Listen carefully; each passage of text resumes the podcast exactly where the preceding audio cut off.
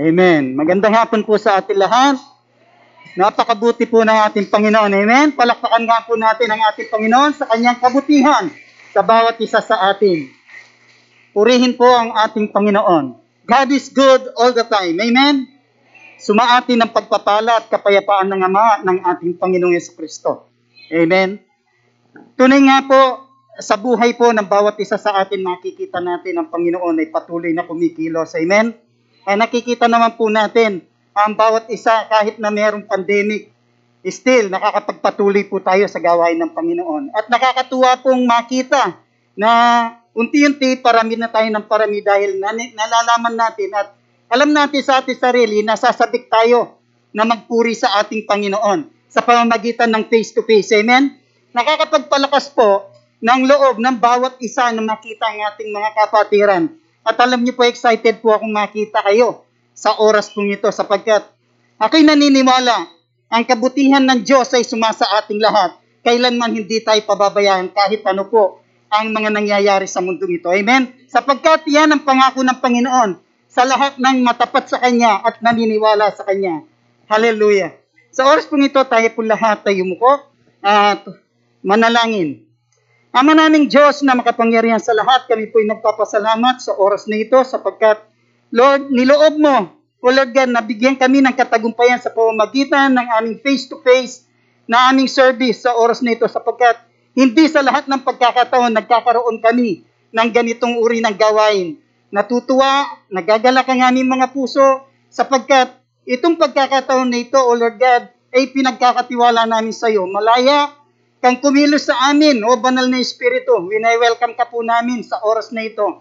Sa bawat isa sa amin, samahan mo po kami, lalong-lalo na sa aming pag-aaral. Tulungan mo po kami, O Lord, na maunawaan ang lahat ng aming napapag-aralan, O Lord, at bigyan mo po kami ng kalakasan lagi sa bawat araw ng aming buhay sapagkat sa iyo lang namin nakikita at nakukuha ang pag-asa ng bawat isa, O Lord God, sapagkat maraming tao ngayon ang nalulungkot Maraming tao ngayon, O Lord God, ang walang hanap buhay, O Lord God, hindi alam kung anong gagawin. Marami ang nahihirapan, Panginoon. Subalit kung patuloy silang susunod, lahat ng mga mananampalataya mo, O Lord, napatunayan namin na hindi mo kami pinababayaan, Panginoon. Kaya sa oras na ito, O Lord God, hayaan mo maging sa mga salita mo, busugin mo po kami, O Lord God. Samahan kami ng iyong banal na Espiritu, ilagay mo po ako sa iyong likuran, at patuloy ka pong manguna sa bawat isa sa amin Pagpalain mo po ang bawat nakakakinig ng iyong mga salita, magsilbi itong kalakasan pa, karagdagan ng pananampalataya ng bawat isa. Huwag mo po kaming hahayaan na uuwi, Panginoon, sa oras na ito na hindi namin dala ang taglay na pag-asa at pagmamahal mo sa amin. Purihin kami, Ama, sa iyo namin pinagkakatiwala, tinatagubili ng oras na ito, maghari ka po sa amin. Ito po ang aming dalangin sa pangalan ng aming Panginoong Yesus. Everybody say amen. Purihin ang Panginoon. Nakakaupo na po ang bawat isa. Hirap po. Thank you po, Pastor. Mas, mas masarap yung... Amen. Yan. No? Alam niyo nakakamiss po yung tumayo dito kahit na minsan yung parang first time mo na nakakakaba pero nakaka-excite dahil alam mo ang ginagawa mo para sa Panginoon. Amen? Gayon din po ang makita kayo. Tunay nga po ang aking damdamin, no? first time na naman dahil sa tatlong buwan natin o dalawang buwan natin hindi uh, nagkita-kita. Ngayon, habang nakikita ko po ang iyong, inyong mga muka ay tunay nga po nakakapagpalakas ng damdamin o ng, ng presensya ang bawat isa. Purihin ang Panginoon. Amen? So ang ating pag-aaralan po sa oras na ito ay yung pong patungkol sa parable of the talents. Pero bago po yun, uh, tignan po natin muna yung lahat ng sa ating pag-aaral kung paano natin ito tutunghayan o uh, masusundan. So, alam natin lahat, kung tayo po ay nagbabasa ng Biblia, ang Panginoon, simula po ng kanyang pagka, parang hinihingal ako dito sa, yung pong pagka ano po niya, yung panibagong uh, pagkabuhay ng ating Panginoon, 40 days po siyang uh, nanatili po dito sa Pwede po bang makahingi ng inumin? Parang na ano po ako dito sa, nasuffocate po ako dito sa ano, at dahil sa excited siguro ako, medyo inihingal po. Pagpahumanhin niyo po. Para ma-relax ng konti. Thank you po. Tingin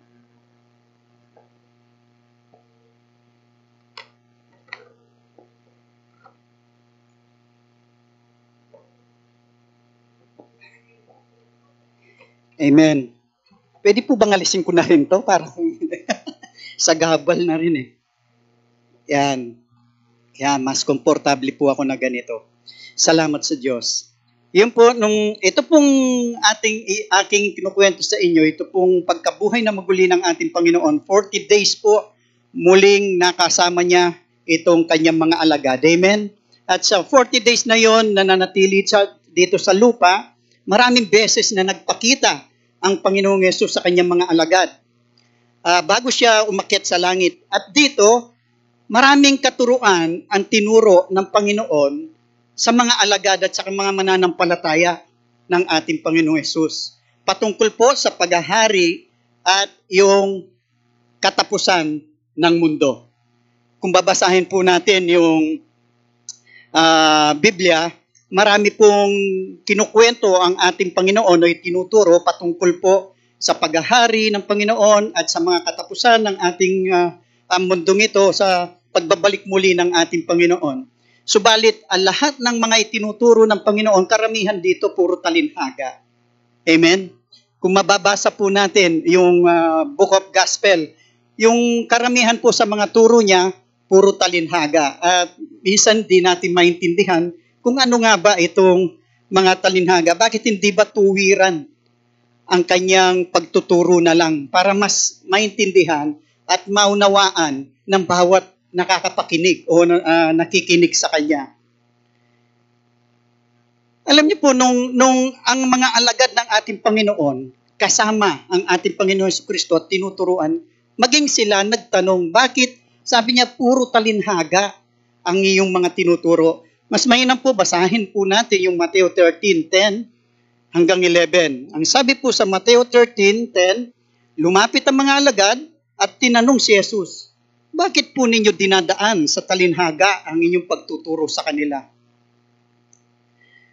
Sumagot siya, ipinagkaloob na, ang pinagkaloob sa inyo ang karapatang maunawaan ng hiwaga tungkol sa kaharian ng langit, ngunit hindi ito ipinagkaloob sa kanila.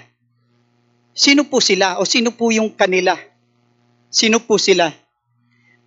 Ito po palang mga talinhagang ito, nag, nag, uh, nag uh, ito o pinapaliwanag, binigay na ang uh, karapatan maintindihan para dun sa mga alagad o mananampalataya sapagkat ang Panginoon kapag ka nagtuturo sa kanyang mga alagad, ipinapaliwanag niya yung mga talinhagang ito pero hindi dun sa mga kaaway ng Panginoon. Sino po ang mga kaaway ng Panginoon, yun po itong mga hindi naniniwala sa Kanya. Yung pong hindi sumasampalataya sa ating Diyos. Sila po yung mga pariseho na biyasa sa kautusan na akala nila sila lang ang tama. Subalit ang Panginoon sa kanyang pagtuturo uh, sa kanila, nare-rebuke itong mga uh, pariseho ito sa pamamagitan ng pagtuturo ng ating Panginoon, sa pamamagitan po ng talinhaga. Kaya nako-confuse ang ibang mga hindi mananampalataya o mga pariseo patungkol dito sa mga turo ng Panginoon. Sabi po sa Mateo 13.13, Nagsasalita ako sa kanila sa pamamagitan ng talinhaga sapagkat tumingin sila, tumitingin sila ngunit hindi nakakakita at naki, nakikinig ngunit hindi naman nakakarinig ni nakakaunawa man sapagkat naging mapurol na ang isip ng mga taong ito. Mahirap makinig, makarinig ang kanilang mga tenga. At ipinikit nila ang kanilang mga mata, kung hindi gayon, sana'y nakakita ang kanilang mga mata. Sana'y nakakita ang kanilang mga, ta, mga mata, nakarinig ang kanilang mga tenga, nakaunawa ang kanilang mga isip, at nagbalik loob sila sa akin at pinagaling ko sila. So ang layunin po pala ng mga talinhagang ito ay para i-confuse o, o lituhin itong mga kaaway. Kasi ito pong mga talinhaga ay tinuturo para ito sa mga alagad, para ito sa mga mananampalataya, sapagkat ang tinuturo ng Panginoon sa paghahari ng ating uh, muling pagparito ng ating Panginoon at yung kanyang mga talinhaga na itinuturo dito ay ma- maiintindihan ng lahat ng mga mananampalataya. Kaya sabi po dito sa chapter 24, kung nabasa na po natin to, ito po'y uh, alam na natin sa katapusan ng mundo, di po ba? Ang sabi po sa chapter 24, nung nagtanong po ang mga alagad, sabi po nila, Panginoon, kailan po ba mangyayari ang lahat ng ito? Ano po sabi ng Panginoon doon? Sabi niya, kapag ka na, na, nakarinig kayo ng mga labanan, bansa, laban sa bansa, sabi niya, lilindol sa iba't ibang dako, magkakaroon ng uh, kahirapan, magkakaroon ng tagutom, malapit na ang pagdating ng ating Panginoon. Subalit, hindi pa ito ang kawakasan, kundi pasimula pa lamang. Habang nagtuturo ang Panginoon, kasama po nila ang Panginoon pero nagtuturo na sa muling pagbabalik ng ating Panginoon. Amen? Nakita niyo po yon. Ito pong chapter 24 nito, kung iyong babasahin, ito po ay patungkol sa katapusan ng mundo. Sapagkat nung, nung ang ating Panginoon ay nabuhay na maguli, yung 40 days niya, iginugol niya sa pagtuturo sa kanyang mga alagad at mananampalataya para sa pagdating ng panahon na dadating ang Panginoon nakahanda ang bawat isa at alam na nila ang mangyayari. Kumbaga, para ba nababasa nila ang nangyayari sa darating? Kasi tinuruan ng Panginoon sila habang naririto pa ang Panginoon. Nung umalis na ang Panginoon, umakyat na sa langit, ano ang kanyang pinagkatiwala? Yung banal na Espiritu ng Diyos na hinihintay natin o nila ay pinagkaloob upang maunawaan. Samantalang ang Panginoon ay umakyat na sa langit, siyempre, hindi na nila kasama ang ating Panginoon. Wala na magpapaliwanag sa kanila. Habang kasama nila, ipinaliwanag na lahat na kapag ka dumating ang ganitong uri ng panahon, sabi niya, magkakaroon ng kahirapan, alam nyo na na malapit na dumating ang Panginoon. Amen? At sa pagkakataong ito, itong panahon po natin, kasama natin ngayon ang banal na Espiritu na siya naman nagbibigay ng unawa sa bawat isa sa atin. Siya po yung nagtuturo sa atin, kumukonekta para sa Panginoon. Ito po yung binigay ng Panginoon na naging tatak natin. Amen? Ito pong chapter 24 na uh, ating mababasa dito, yung pong huling uh, pagparito ng Panginoon, ito po yung mga judgment day na second coming of the Lord Jesus. No? Kung saan nahatulon ng mundo. Subalit, pagkatapos ng chapter 24, itong chapter 25, puro talinhaga po.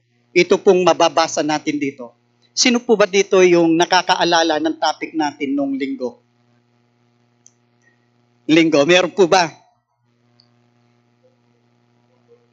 Ayun, para si Ate Jean Joyce lang ang nagtaas. Ang topic po natin nung nakaraang linggo na ang nagsali, nag uh, po dito, walang ba kundi si Pastorates, yung pong 10 virgin. Amen?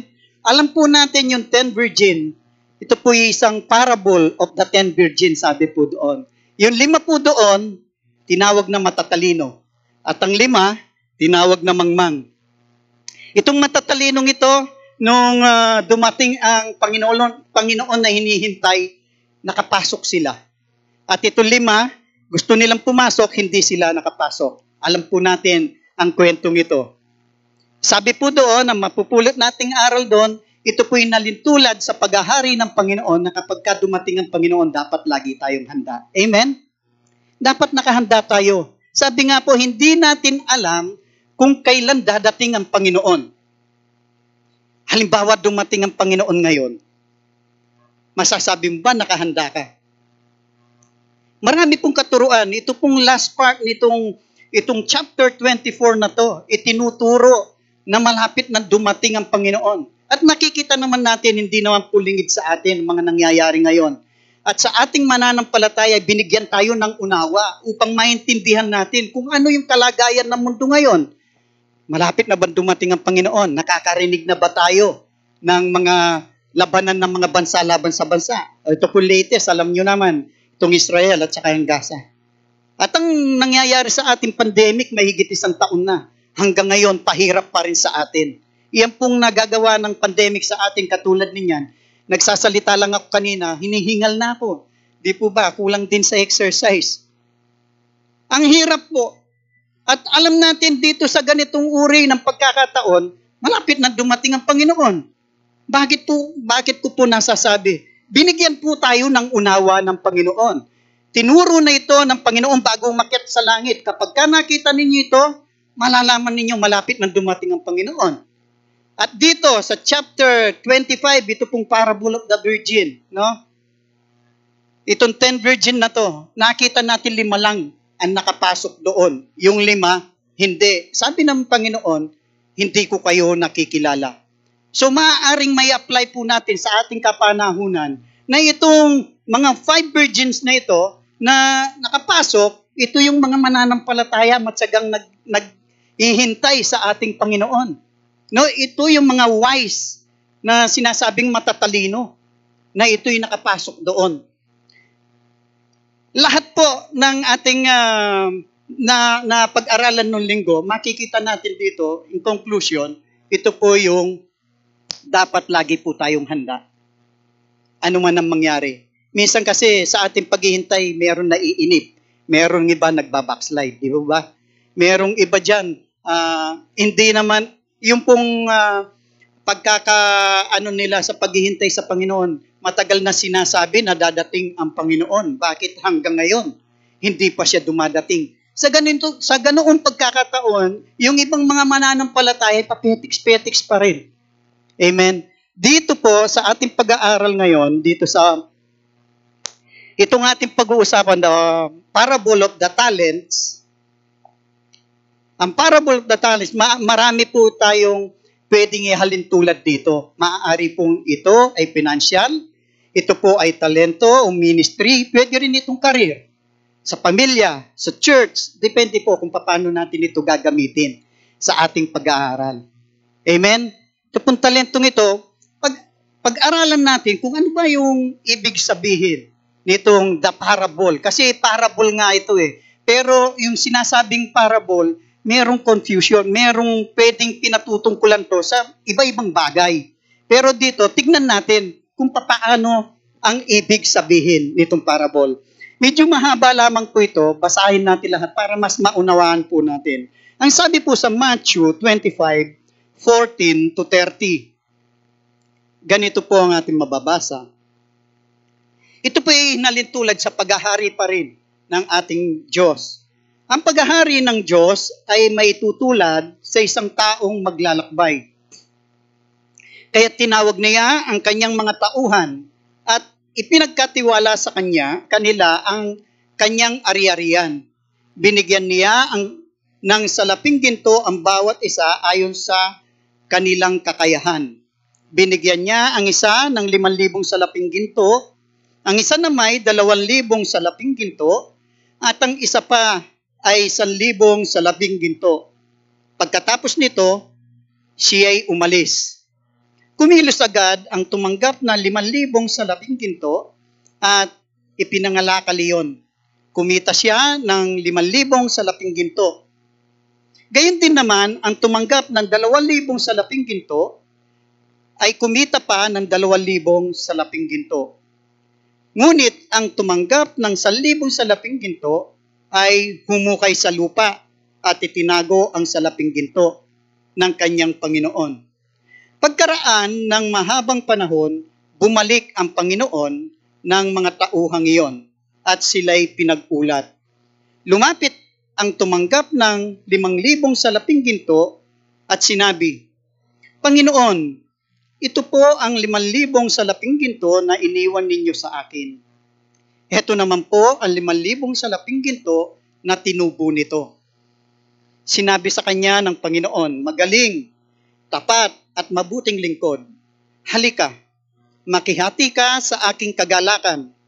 Naging tapat ka sa kaunting halaga, kaya gagawin kitang tagapamahala ng malaking halaga.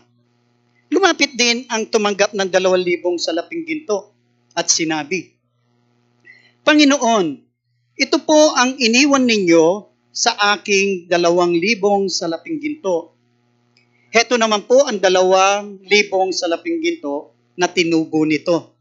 Kaya sinabi ng kanyang Panginoon, magaling, tapat at mabuting lingkod. Naging tapat ka sa kaunting halaga, kaya pamamahalain kita sa malaking halaga. Makihati ka sa aking kagalakan. Lumapit naman ang tumanggap ng isang libong salaping ginto at sinabi, Alam ko pong kayo'y mahigpit at pinipitas ninyo ang bunga ng hindi ninyo tinanim at tinaani ninyo ang hindi ninyo inihasik. Natakot po ako. Kaya tibinaong ko sa lupa ang inyong salaping ginto, heto na po ang salaping iniwan ninyo sa akin. Sumagot ang, ang kanyang Panginoon, masama at tamad na lingkod.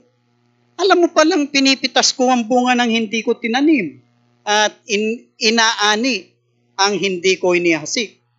Hindi mo na lamang inilagay sa bangko ang aking salapi kahit paano'y may tinubo sana ito. Kunin ninyo ang sa kanya ang isang libong salaping ginto at ibigay sa sampung libong salaping ginto sapagkat ang mayroon ay bibigyan pa at mananagana. Ngunit ang wala kahit ang kakaunting nasa kanya ay kukunin pa. Itapon ninyo sa kadiliman. Sa labas ang walang silbing taong iyan. Dooy magnanangis siya at magngangalit ang kanyang mga ngipin. Purihin ang Panginoon.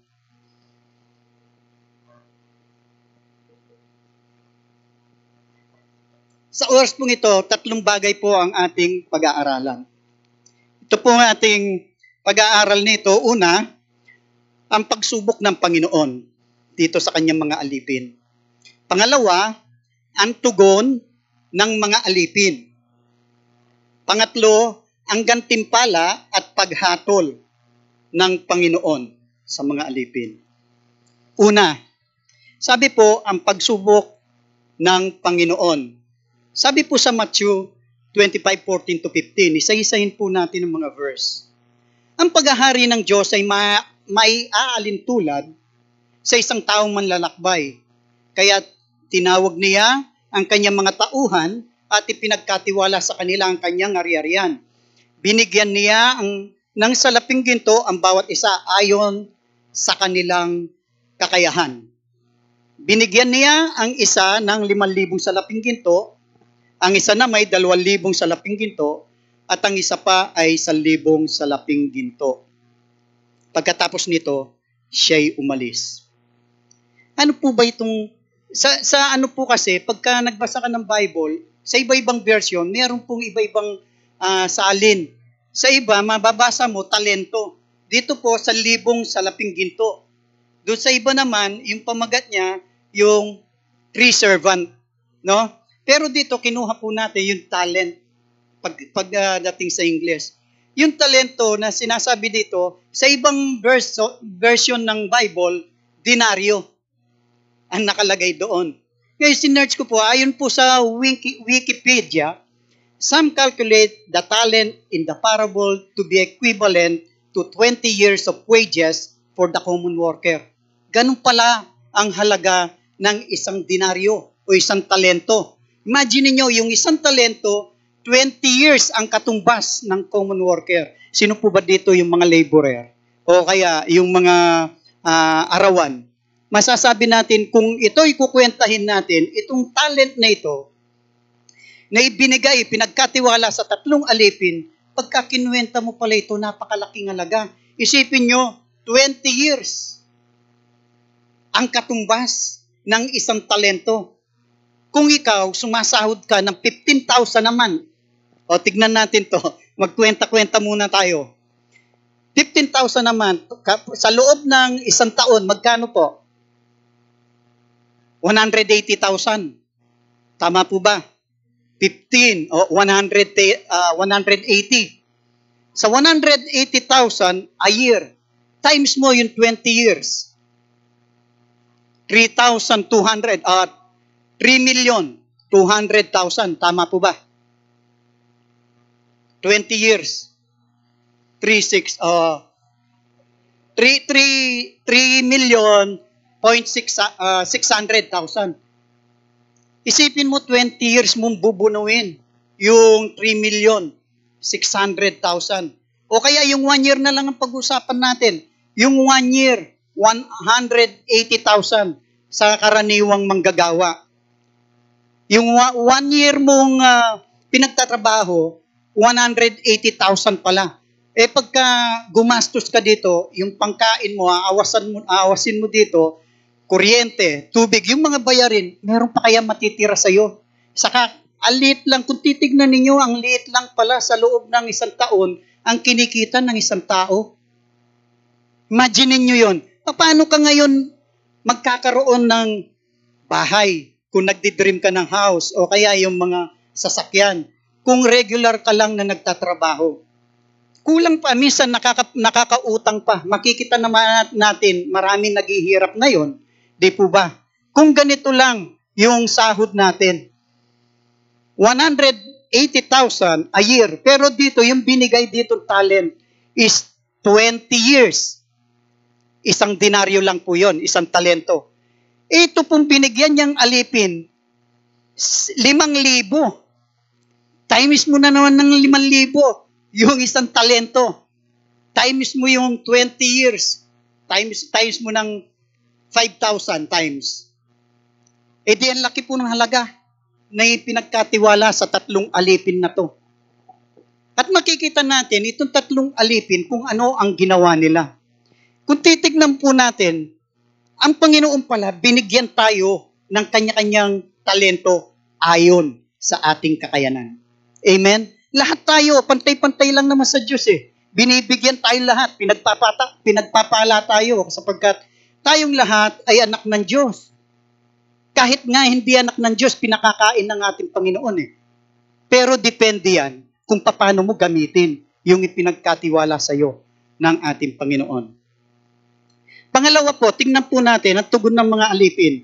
Ang sabi po dito sa 16 to 18 ng 25 ng Mateo, Kumilos agad ang tumanggap na limang libong salaping ginto at ipinangalakal iyon. Kumita siya ng limang libong salaping ginto. Gayon din naman, ang tumanggap ng dalawang libong salaping ginto ay kumita pa ng dalawang libong salaping ginto. Ngunit ang tumanggap ng isang libong salaping ginto ay humukay sa lupa at itinago ang salaping ginto ng kanyang Panginoon. Alam niyo ano po ba dito? An ano po ba ang ipinagkatiwala sa atin ng Panginoon? Ano-ano po ba ang pinagkatiwala sa inyo na meron kayo ngayon? Katulad po na sinabi ko kanina, yung mga talinhagang ito, itong mga talento, marami po ang pwedeng patungkulan dito. Maaaring financial sa pamilya. Paano ba ito pinangangalagaan? Paano mo po ba ito i-manage?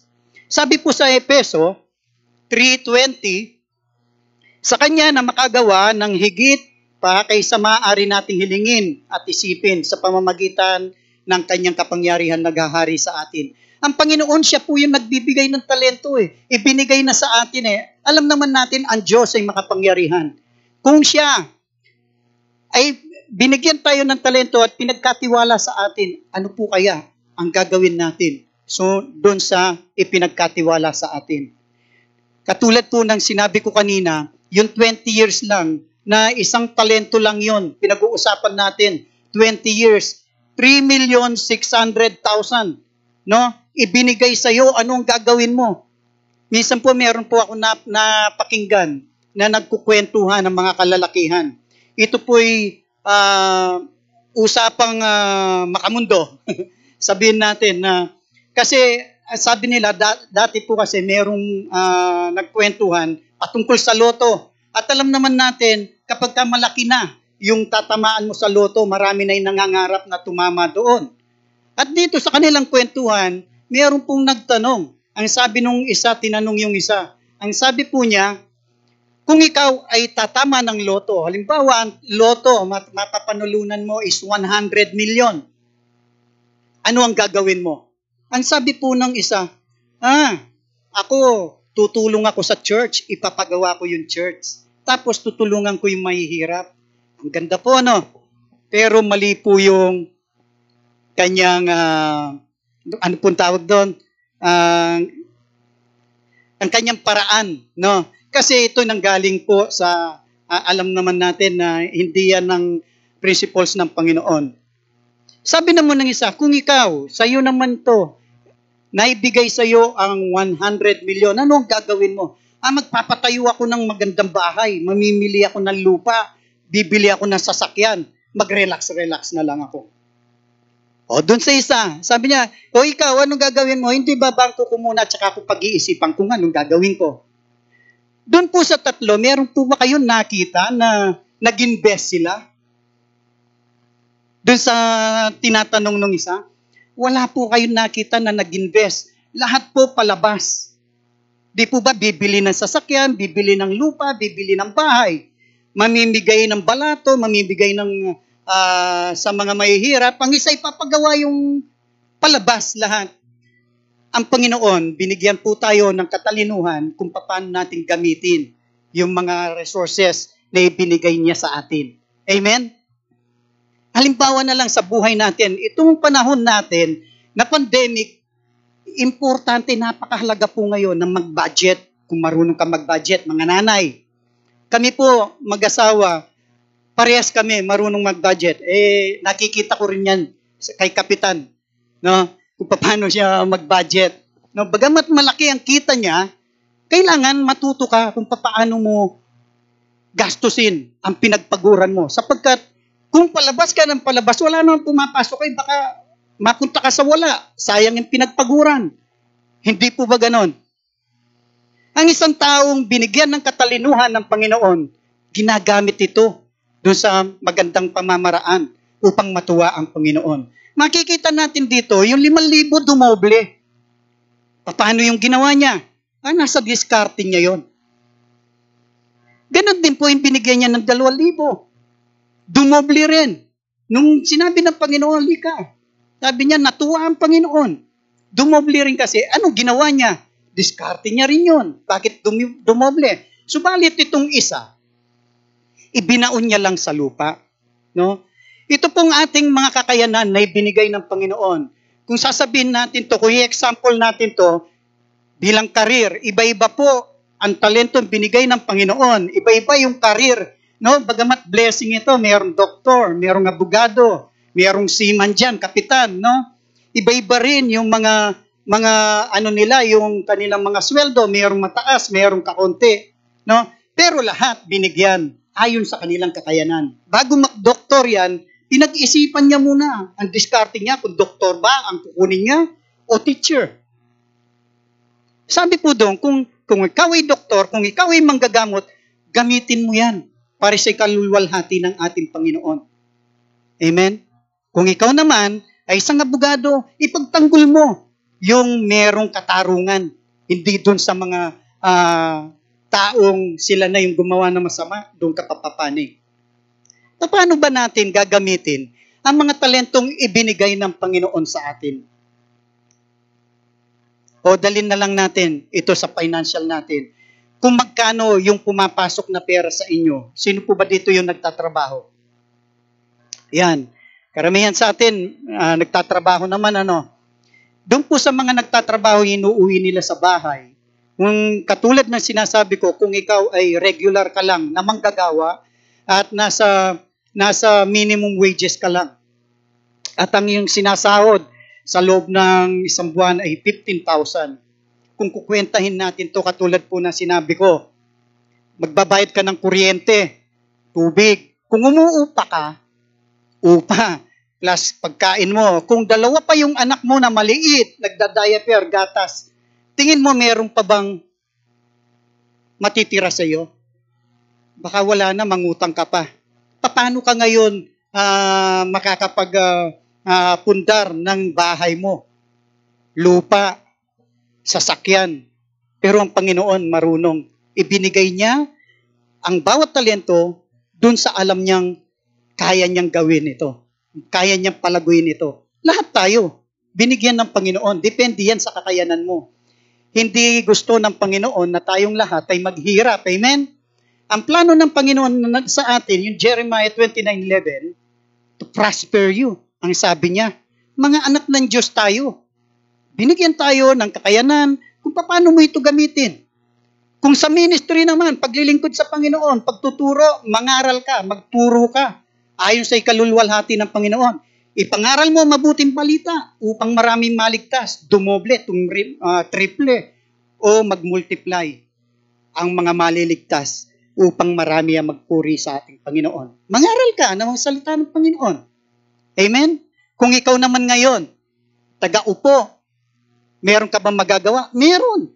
Sa simpleng pag-aayos, paglilinis, meron ka magagawa. Talento mo yan eh. Diyan ka binig... Diyan yung ano mo eh. Diyan ka biyasa eh. Yung maglinis sa bahay.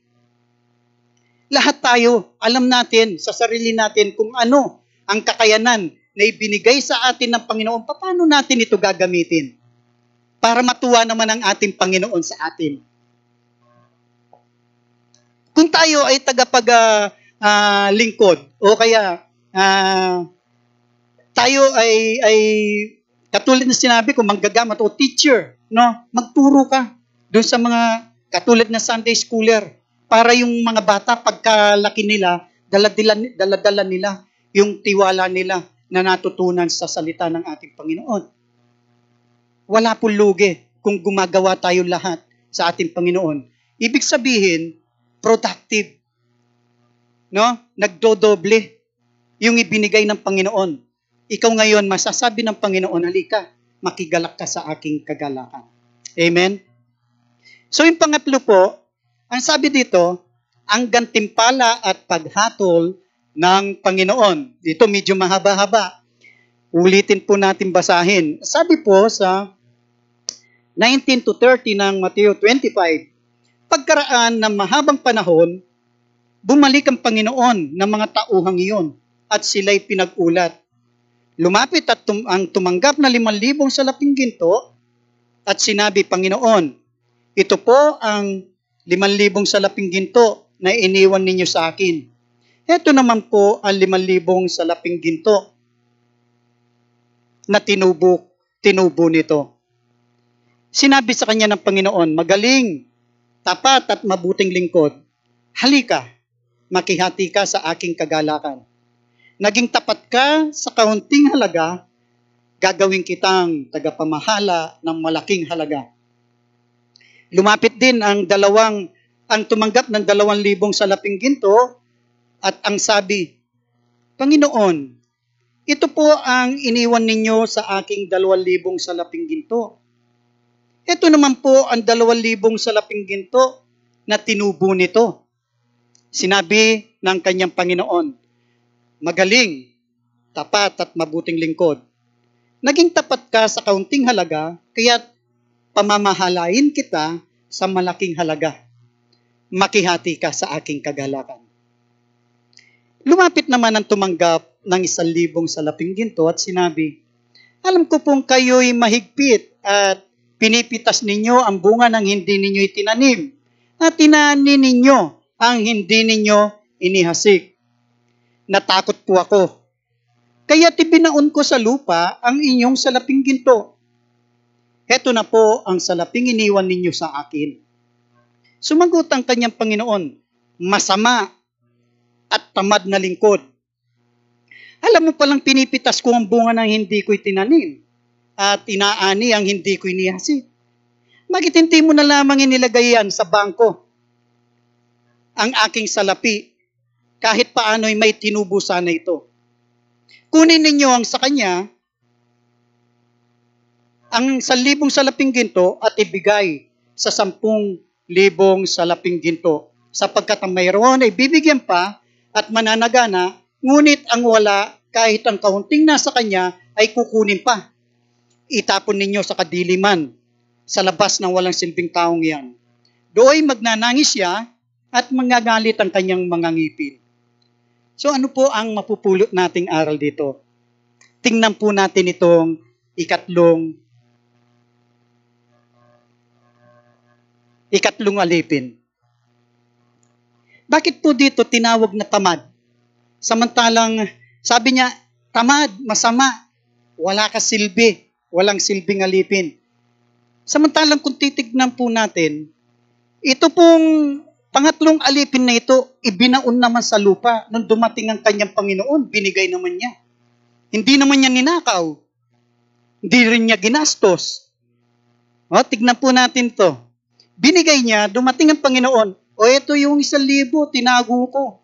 Kasi alam kong hindi ka, eh, hin- ah, ano tawag dito, umaani ka na hindi mo itinanim eh. Di ba? Sabi niya, eto po, kumbaga, eh, pinakita nito na hindi ko ginastos. Sa panahon po natin ngayon, siguro, bibigyan ka ng ganong kalaki na halaga, milyon-milyon. Ipagkakatiwala sa iyo. Ngayon, hindi mo alam kung kailan darating itong iyong amo. Ano kayong gagawin? Baka ginastos mo na yan, di ba? O pinambili mo na ng iyong gusto. Mahirap po ang mag- magtiwala sa tao. Di po ba?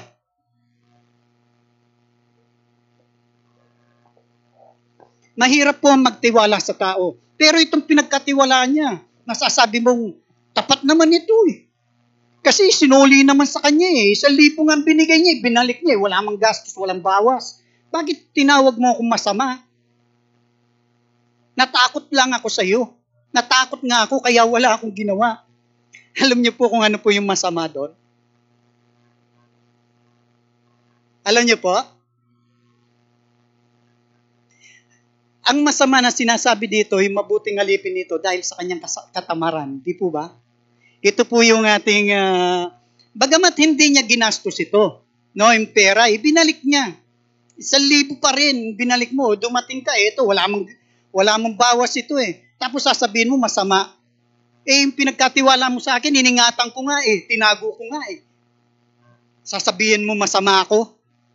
Sasabihin mo, wala ako silbing alipin. Yung pagtatago ko, anong tawag mo doon? Di po ba?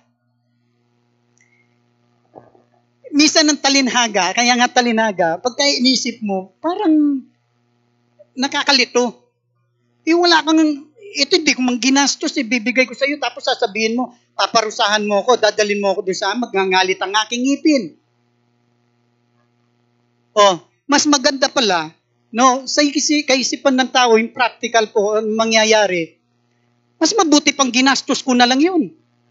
Dadalin mo rin pala ako doon sa magngangalit din pala, paparusahan mo rin pala ako. Eh, gagastusin ko na lang, di po ba? Eh, sa pag-aakala ko, yung pagbabalik mo, eh, may babalik ko, eh, wala, walang mangyayari sa akin. Eh, dapat ginastos ko na lang. Alam nyo, sa Biblia po, sabi po sa James, works without faith is dead. Amen? Ang pananampalatayang walang gawa, patay. Gumawa ba to? Hindi. Ang ginawa niya, binaon niya, pero pinagkatiwala sa kanya. Minsan po, kung atin po itong ah, pag-aaralan, hihalimbawa natin, kung ikaw o kung ako, meron akong mga alipin, meron akong isang alipin, sasabihin ko sa kanya, ako'y aalis, mag-a-abroad ako. Uuwi ako, hindi ko alam kung kailan ako uuwi, pero matatagalan. Ngayon, itong bahay ko, titira ka dyan, bahala ka na. Anong gagawin mo? Ikaw nang bahala sa kondominium ko. Pati yung mga sasakyan ko. Ibig sabihin, yung ari-arihan ko, ikaw na muna ang bahala bang wala ako. Dumating ngayon. Dumating ako ngayon. Ang Panginoon po nag expect doon sa pinagkatiwala niya sa atin. Amen? Siyempre mag-expect ako sa pagdating ko dapat malinis yan. Eh kung dinatnan niya na ang lababo nagmamanhid, sira yung mga tubo, eh pinagkatiwala ko yan sa iyo tapos hindi ka naglilinis, ano kaya isasabihin ko? Ano kaya ang expectin mo na sasabihin ko sa iyo? Pinagkatiwala ko sa iyo ang bahay ko, tumira ka dyan ng mahabang panahon habang wala ako. Pati yung sasakyan ko, hinayaan mo kumatok. Dahil pabaya ka. Bakit? Tamad ka. Wala kang ginawa. Amen? Ang katamaran po sa Biblia nakasulat, kasalanan. Sabi niya, yung hindi nagtatrabaho, sabi niya, wag niyong pakainin. Di po ba? Napakalinaw po yung sinasabi sa Biblia, ang lahat, kahit na yung taong tamad, yung one tamad na alam naman natin, nihintay na lang, no, nauunahan pa ng mga kabag, no, para ma mahulog yung, yung anumang klaseng prutas yun. Nauunahan pa ng mga paniki na kumain kaysa sa kanya. Kasi tamad siya, wala siyang ginagawa. Dito, ang paghahari ng Panginoon, sinasabi niya, itinuturo niya, katulad ng taong maglalakbay, pinagkatiwala. Kung sa ten virgin na parable, tayo ay pinaghahanda sapagkat hindi natin alam kung kailan darating ang Panginoon. Dito naman sa talento, yung parable of the talent, ipinapakita dito ang katapatan ng alipin. Pinapakita dito kung gaano ka ba katapat hanggang sa pagdadating ng Panginoon. Ano ba yung ginagawa natin? Ano ba yung ginagawa ninyo? Eh, pandemic eh. Bawal lumabas. Di po ba? Bakit pa ako magsishare? Eh di mahawaan ako, kasalanan mo pa. Pero magaling ang Panginoon. Ayon sa iyong kakayahan. Marunong ka mag-computer, marunong ka sa cellphone, social media. Hindi nakakapagpatuloy tayo, purihin ang Panginoon sa mga tao na patuloy na gumagawa at sumusuporta dito sa ating social media. Amen? Ang lahat ng paraan, lahat ng uh, bagay magagawa ng paraan kapag ka natin. Kaya wala po tayong dapat na may dahilan sa ating Panginoon kung bakit hindi tayo nakakagawa. Amen? Lahat tayo binigyan ng talento ayon sa kakayahan ng bawat isa sa atin. Lahat tayo, na ako'y naniniwala din, sa bawat isa sa atin, meron pong kanya-kanyang abilidad, diskarte sa buhay. Lalo na kapag ka pinag-usapan mo yung pamilya, kung paano kayo kumain. Tingnan nyo, nakakasurvive ang sambahayang Pilipino kahit sabihin natin pandemic. Although meron talagang naghihirap, pero yung konti lang, nakokontrol pa rin kasi marami pa rin mabubuting kalooban na natumutulong. Ito yung mga mga ginawa ng Panginoon o pinili ng Panginoon na merong malasakit sa kapwa. What more kaya yung mga anak ng Diyos mas mainam pa nga na dapat sa atin makita yung yung ganitong uri ng pagtulong sa kapwa ng mga nahihirapan. Iba-iba. Iba-ibang talento. Mangaral ka ng salita ng Panginoon, may pakinabang ba? Malaki ang pakinabang sapagkat sa espiritu mo, kung mahina ka, may tataas ka. Pagka narinig ka ng salita ng Panginoon, nakakapagbigay ka pa ng pinansyal doon sa mga taong nahihirapan nakakapagbigay ka. Salamat sa Diyos. Nabigyan ako, ginamit itong taong ito. Meron nagpupuri sa Panginoon. Di po ba? Wala pong kalugihan ang paggawa sa ating Panginoon, yung gawain sa ating Panginoon.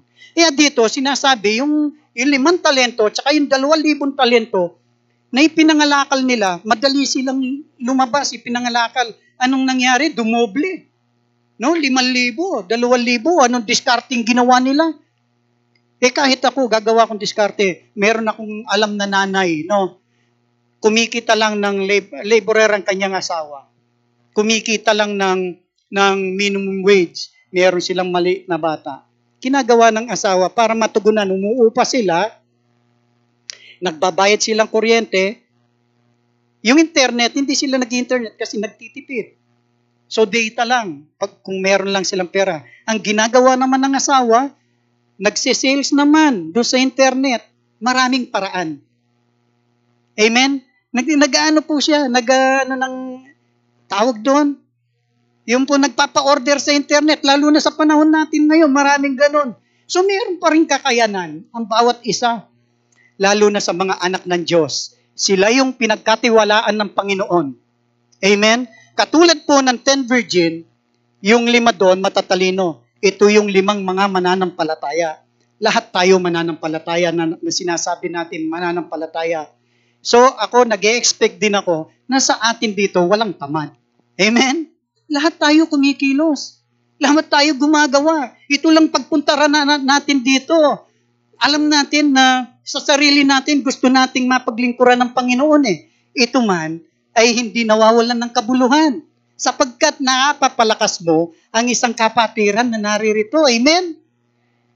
Ako po kanina po, kaya medyo siguro na hinihingal ako. Dahil sa excited ako na maka, makapag-share sa inyo, no? Hindi ko inalis yung ano ko, nakakapagod pala. Ang mabilis na magsalita. Ito pong talentong ito na ibinigay ng Panginoon, katulad ng sinabi ko, ibinaon sa lupa, itong pangatlong alipin na ito, tinawad na hangal, no? Tinawad na tinawag na tawag dito tamad, masama at walang silbi. Samantalang ibinigay naman sa kanya yung talento. Yung baga, win-win lang, oh, binalik niya. Walang tubo. So, ibig sabihin, ah, dapat hindi mo parusahan, pero ang, ginag- ang ginawa na nga mo, paparusahan pa rin dahil sa kanyang katamaran. So, sa atin po, ang bawat isa sa atin, alam kong meron talento ang bawat isa. Kayo na po ang nakakaalam kung ano po ang ang kakayahan o talento ay binigay sa atin ng Panginoon. Paano mo ito gamitin?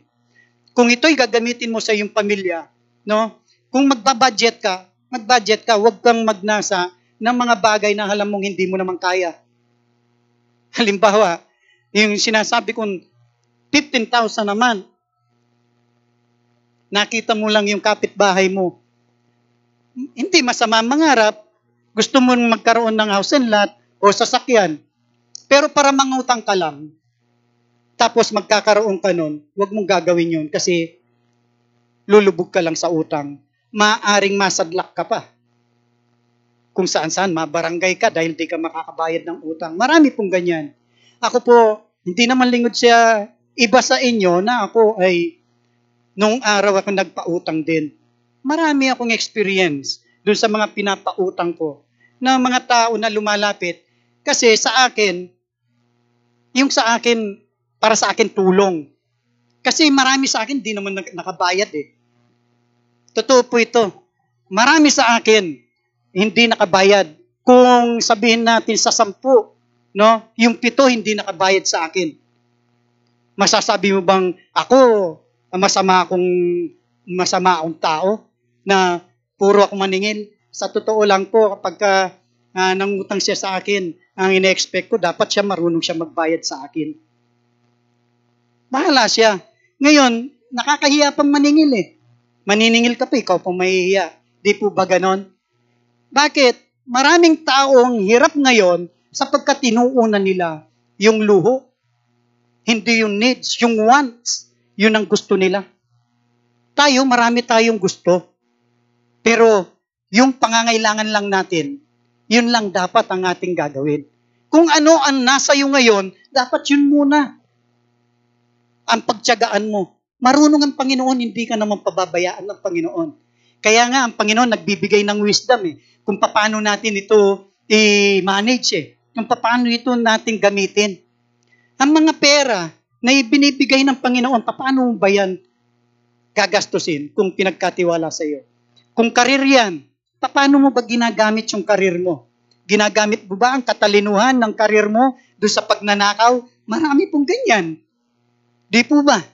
Mayroon tayong nababalitaan. Sa sobrang, kung mababasa nyo po yung sa Mateo, yung, yung tusong katiwala, ang sabi ng Panginoon doon, mas mabuti pa yung mga taong makamundo, marunong silang gumawa ng kaparaanan eh, mga diskarte. Kasi yung tuso na yon, nakita niya yung mga mutang sa kanya, pinadoble niya, samantalang ang Panginoon, pinatawad siya.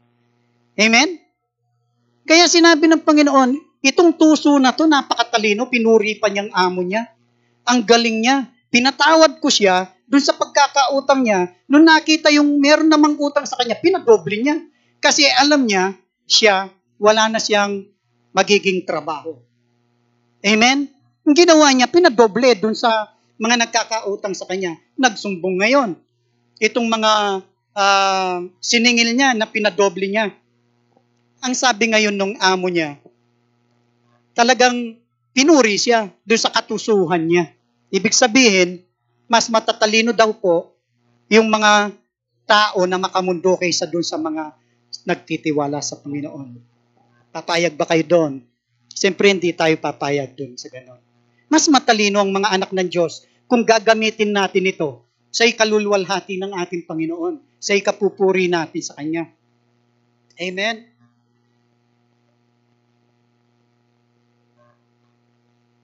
Marunong po ang Panginoon. At lahat ng bagay na gusto nating hanapin o pangangailangan, matatagpuan lang natin sa ating Panginoon. Hindi yan natin matatagpuan sa tao. Marami ang kaparaanan ng Panginoon na hindi ka, sabi nga po, yung kaisipan ng Diyos, hindi kaisipan ng tao. Minsan, gumagawa tayo ng kaparaanan dun sa na- nais natin. Okay, gusto ko mag-teacher. Natapos ako ng teacher. Nag-abroad ako. Iba yung, iba yung trabaho ko sa abroad. Janitor ako. Bakit? Pinili mo yan. Pinagkal, uh, uh, pinahintulutan ka ng Panginoon na matapos kang teacher. Blessing. Nung pagdating doon, iba yung trabaho mo. Binless ka pa rin. Bakit? Kalooban ba ng Panginoon? Pagpalain ka, kalooban niya. No? Ang way ng Panginoon, tsaka way ng tao, hindi pareho. Ang kalooban ng Panginoon, pagpalain tayo. Pero minsan, tayo mismo gumagawa sa sarili lang natin. Kung kaya't minsan, napapahamak tayo, minsan sinisisi natin ang Panginoon. Pero which is hindi naman dapat. No? Matagal tayong nananalangin sa Panginoon. Hanggang ngayon, di pa natin nakukuha. Eh, maghintay ka. Baka malapit na. Minsan humihinto ka, bukas na pala ibibigay. Huminto ka ngayon, eh bukas pala nandyan na. Minsan kulang tayo sa katsagaan. Kaya po dito sa Ten Virgin, babalikan ko lang, sinasabi dito, kailangan lagi kayong handa, lagi kayong magtyaga, na sa pagdating ng Panginoon, dapat makita kayo na gumagawa. Makita kayo na tapat kayo sa pinagkatiwala ng Panginoon. Ganon din po sa buhay ng bawat isa sa atin ngayon. Ito po nga ating pinag-aaralan na Parable of the Talents, marami po tayong mapupulot na aral. No? Marami po ang uh, pwedeng patungkulan pagdating dito. Nasabi po, doon sa mabuting katiwala ng ating Panginoon, kapag ka ikaw ay mabuti, tapat na lingkod ng ating Panginoon, wala kang anumang alalahanin sa buhay. Sapagkat ang diskarte na binigay ng Diyos, kaya mong kontrolin kung anong ang nasa iyo. Hindi siya ang kumokontrol sa iyo para ma-pressure ka, para gawin mo yung mga bagay na hindi tama. Amen?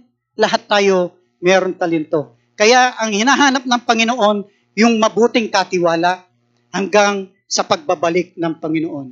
Alam natin, ang Panginoon babalik. Amen?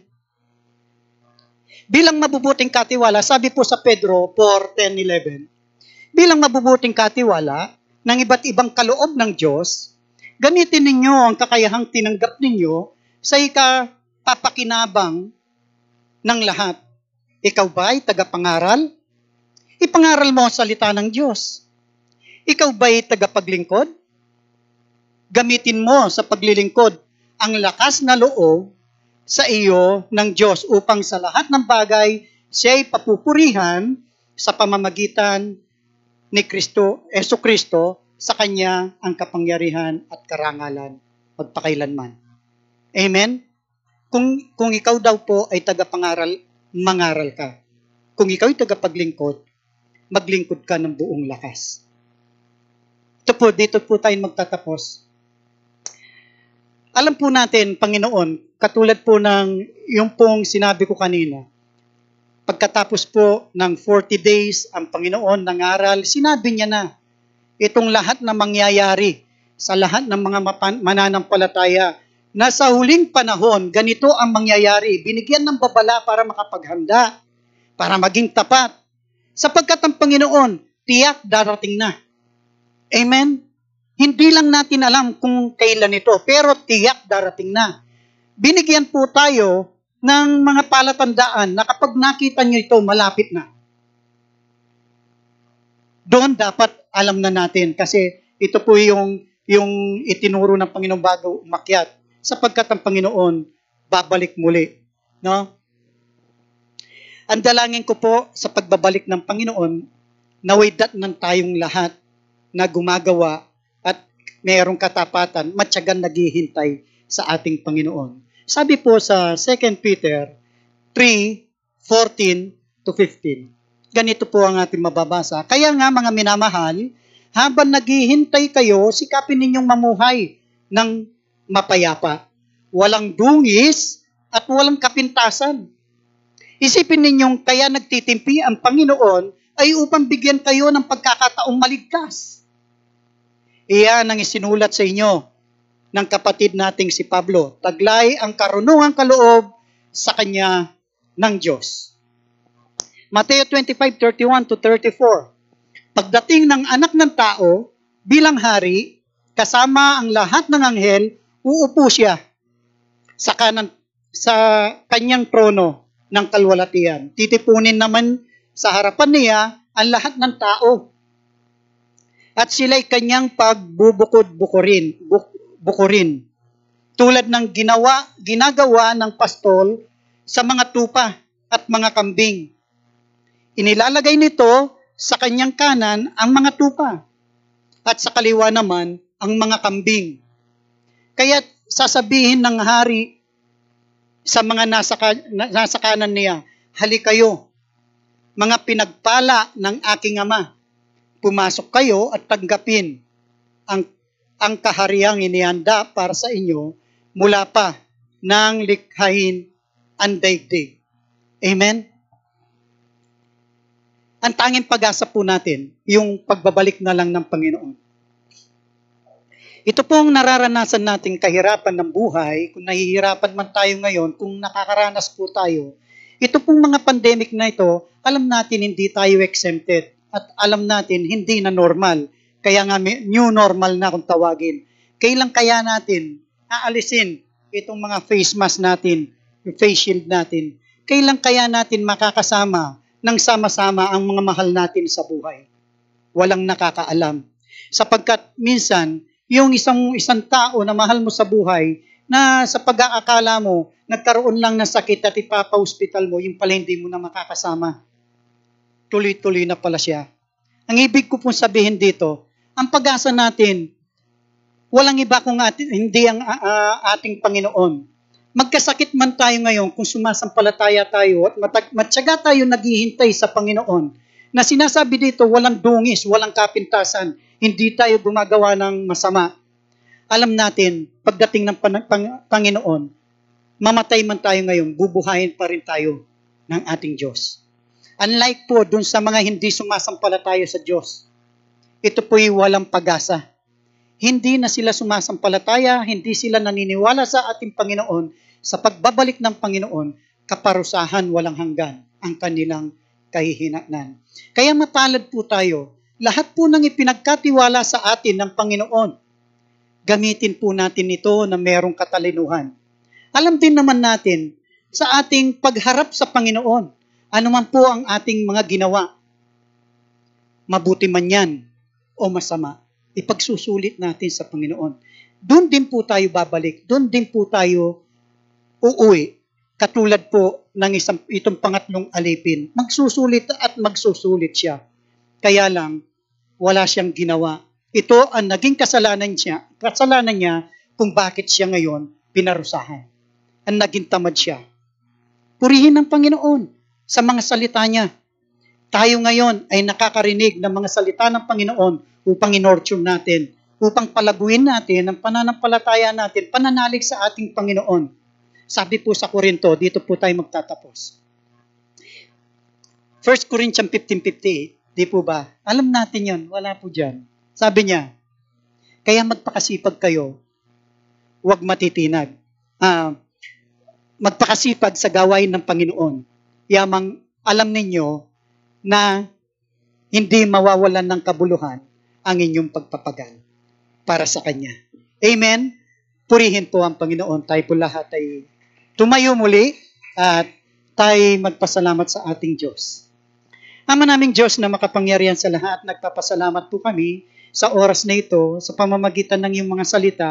Dalangin po namin, O Lord God, na ang pag-aaral na ito ng iyong mga talinhaga, maraming karunungan na ikaw po ang nagbigay sa amin upang maunawaan namin ito. Dalangin po namin, O Lord God, na ang bawat isa sa amin ay mapamuhay namin ito na merong karunungan at katalinuhan sa ikapupuri at ikalalwalhati ng iyong pangalan.